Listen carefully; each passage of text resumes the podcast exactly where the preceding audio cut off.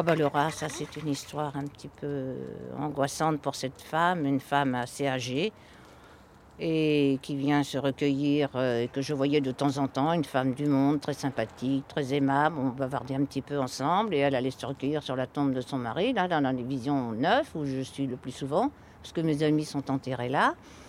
Et elle était en train de prier de se recueillir, et tout d'un coup, elle a senti une bestiole lui monter dans le bas du pantalon, et c'était un rat. Elle s'est mise à hurler, à crier comme si on l'assassiner. J'ai couru vite, vite, vite. Et le rat, naturellement, était ressorti de son pantalon, mais elle est tombée, euh, elle s'est évanouie. Je l'ai allongée sur la tombe, ce qui a fait rire euh, beaucoup de personnes. On m'a dit, mais déjà, tu l'avais enterrée. Et puis, j'ai appelé le camionneur, les jardiniers, et on l'a monté dans le camion, on l'a ramené à l'entrée, et puis ils ont appelé le SAMU. Voilà, un rat gentil. Il s'amusait avec les chats, il montait sur le dos des chats. Et les chats s'amusaient avec lui, mais ils n'ont jamais eu l'idée de, de le manger. Jamais. À l'époque, il y avait un charou, il s'amusait beaucoup avec un charou. Un gros chat faisait 12-13 kilos. Ils étaient très copains. Il est resté là plusieurs mois. Tout le monde venait voir le rat. C'était une attraction, mais est-ce que c'est la place euh, de faire une attraction dans un cimetière? Euh, Pas sûr. Moi, ça me gêne pas, mais enfin, il y a des, personnes, ils me reprochent euh, surtout que j'ai une voix qui porte et que je parle trop fort. Et que j'appelle les chats. Et oui, on m'a fait ce reproche à plusieurs reprises. Faire un bon plat. Un peu sale. Souvent, euh, on trouve des chats euh, abandonnés ici, mais on, le sait parce que, premièrement, on, sait à peu près les, chats, on les connaît, mais en plus, ils se laissent caresser. Alors, on sait que c'est des chats abandonnés. Mais la plupart des chats abandonnés, on essaie de les faire. Euh, adopté. Vous avez vu dans mon endroit, là dans la neuf, il y a un chat noir qui miaule sans arrêt. Je lui ai mis une cabane avec du foin dedans, mais je ne sais pas. Les arbres meurent debout. Maxime Poirier. Elle n'est est pas du cimetière. 1923-2010. Par contre, elle se laisse pas approcher, mais peut-être que ils l'ont abandonnée parce qu'elle était un peu sauvage. Je dors sans doute en ce moment quelque part. Oui. Jean-Marc Benedetti. il lui manque une oreille, vous voyez. Poète, peintre et sculpteur. C'est à cause de la gale 1952-2009. C'est pour ça qu'ils ont plusieurs chats, ont plus d'oreilles. Il y en a un, il s'appelle Mickey. J'ai connu deux oreilles, une oreille, puis il n'a plus d'oreilles. Allez les petits minous Allez, il y a du bon temps Faut que je trouve mon ouvre-boîte. Ah là là Où est, mon, ma boîte de thon Mais n'importe. Ah, Pourtant, alors je les achète par 20. Je vais chez là-bas, rue de Pignancourt, chez Leader Price, où c'est le moins cher. Alors j'achète 20 boîtes. Alors naturellement, tout le monde est intrigué. On me demande si j'aime le poisson à ce point-là. Et ça me gêne de dire que c'est pour les animaux parce qu'il y a peut-être gens de gens malheureux qui voudraient manger du thon. Donc c'est un peu compliqué de dire que c'est pour les animaux. Vraiment.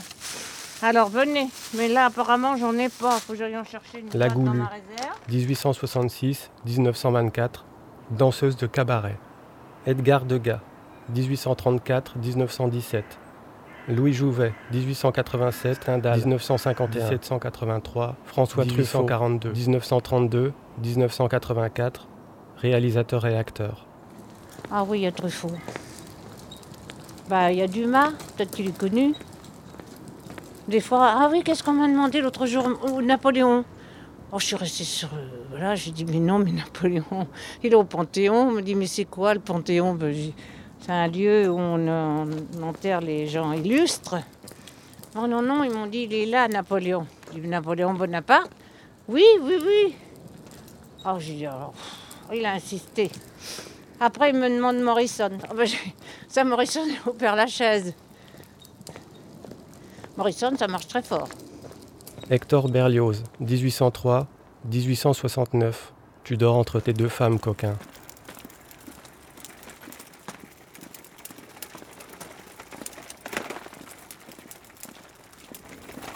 Il y a plusieurs euh, nourriciers ou nourrisseurs, parce qu'en fait, moi, je préfère dire nourricier que nourrisseur, mais les deux sont valables. Oui, mamie. Et il y a surtout une personne euh, qui donne beaucoup à manger au quotidien depuis 25 ans. Et heureusement qu'il est là, parce que nous, on ne pourrait pas assumer autant physiquement que matériellement. Et puis, dans les années 2000, entre 2000 et 2003, je ne donnais pas encore à manger aux chats. Et il a été interdit parce que je crois que la façon dont il donnait à manger aux chats ne convenait pas aux responsables. Et eh bien lui, comme il a des possibilités, puis qu'il est intelligent et débrouillard, ben il a acheté une concession. Donc il ne pouvait plus lui interdire le cimetière. Alors qu'il ne sera jamais enterré ici. Fred Chichin, 1954-2007. C'est un beau chat. Enfin, c'est une chatte. Elle s'appelle Bouddha. Mais quand même, je voudrais je sais qui lui a donné préciser que je ne suis pas une fanatique comme certaines personnes pour venir absolument nourrir les chats. En fait, je voulais faire du social et c'était une chose qui me convenait bien parce que je suis dehors, j'aime la nature, je suis dans un endroit absolument formidable, malgré ce qu'on peut, peut, penser qu'un cimetière c'est triste. Pour moi, c'est pas triste parce qu'il y a les oiseaux, il y a les rouges-gorges, en hiver, il y a les merles, il y a les chats, et puis on rencontre plein de personnes quand même, tristes ou moins tristes, des gens qui viennent visiter, beaucoup de touristes. beaucoup d'anglais. Moi, je suis, j'ai voyagé un peu, mais jamais, mais jamais, je suis allée visiter un cimetière. Et je suis en admiration devant les gens qui viennent voir euh, Alexandre Dumas, euh, euh, Émile Zola, Alfred de Vigny. Sur le seuil de ma porte, le malheur un jour s'est assis. Et depuis ce jour, je l'emporte, à travers mes jours obscurs, au soleil et dans les ténèbres, en tout lieu, ses ailes funèbres. Voilà Alfred de Vigny. Vous voyez? Ah, ben il y a quelqu'un qui a apporté. Parce que l'été, j'y mets une petite fleur. Le bel endroit que je préfère est le jardin où repose père et mère. Paul Kibler, 1912-1993. Ici repose Louise Amélie Francom, la meilleure des épouses, la plus tendre des mères. Des croquettes, des croquettes. Il y a des chats qui aiment les croquettes, d'autres qui n'aiment pas ça du tout. Mais je crois que les croquettes, ça leur donne mal aux dents, parce que je vois que tous les chats du cimetière, ils ont mal aux dents. Allez, les petits minous Ah oui, je voulais faire du social. Je suis allée au secours euh, populaire, mais ça, je suis restée trois mois. Mais apparemment, j'étais trop active parce que j'ai voulu faire le ménage. Euh, oui, euh, j'ai voulu de quatre aspirateurs qui ne fonctionnaient pas en faire un. On m'a dit de ralentir, mais bon, moi, quand je fais quelque chose, je le fais avec passion. Et ben, j'ai pas continué au bout de trois mois. Euh, puis il y avait une hiérarchie et j'ai cru me retrouver dans le cadre de mon travail. Ici, il n'y a pas de hiérarchie. Et en fait, je retrouve un petit peu ce que j'ai vécu euh, dans ma jeunesse, dans mon enfance, dans mon adolescence, la campagne, entre guillemets. Parce qu'en plein Paris, pour ainsi dire, il n'y a pas de voiture, une voiture par-ci par-là. Il y a les bruits seulement des, oiseaux. Là, je les entends, ils croissent, hein, c'est des, des, corneilles. Voilà. Alors moi, en fait, euh, le cimetière de Montmartre, ça paraît étonnant, mais ça me rappelle un peu la campagne. André-Marie Ampère, inventeur du télégraphe électrique. 1775-1836. Ici repose André Charlin, 1903-1983. Inventeur et pionnier en électroacoustique.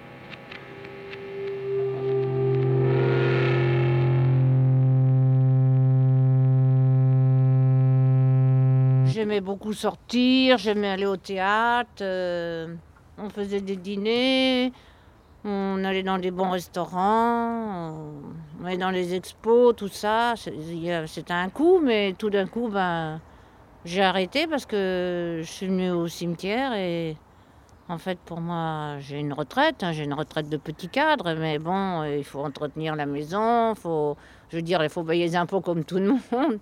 Donc c'est un coût, ça me coûte environ 300 euros par mois. Et c'est vrai que hmm, ça ne me déplaît pas de les dépenser pour les chats, mais par contre, ben, je fais moins de cadeaux à mes amis ou à ma famille. Euh, je voyage plus. Euh, mais enfin, j'ai assez voyagé. Je suis trop vieille pour voyager.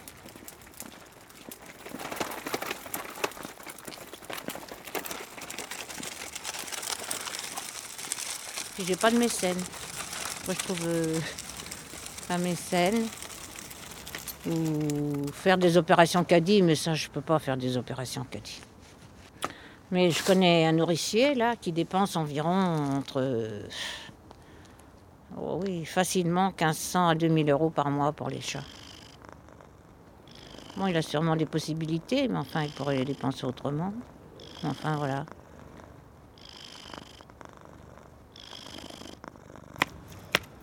Nounours, petit nounours.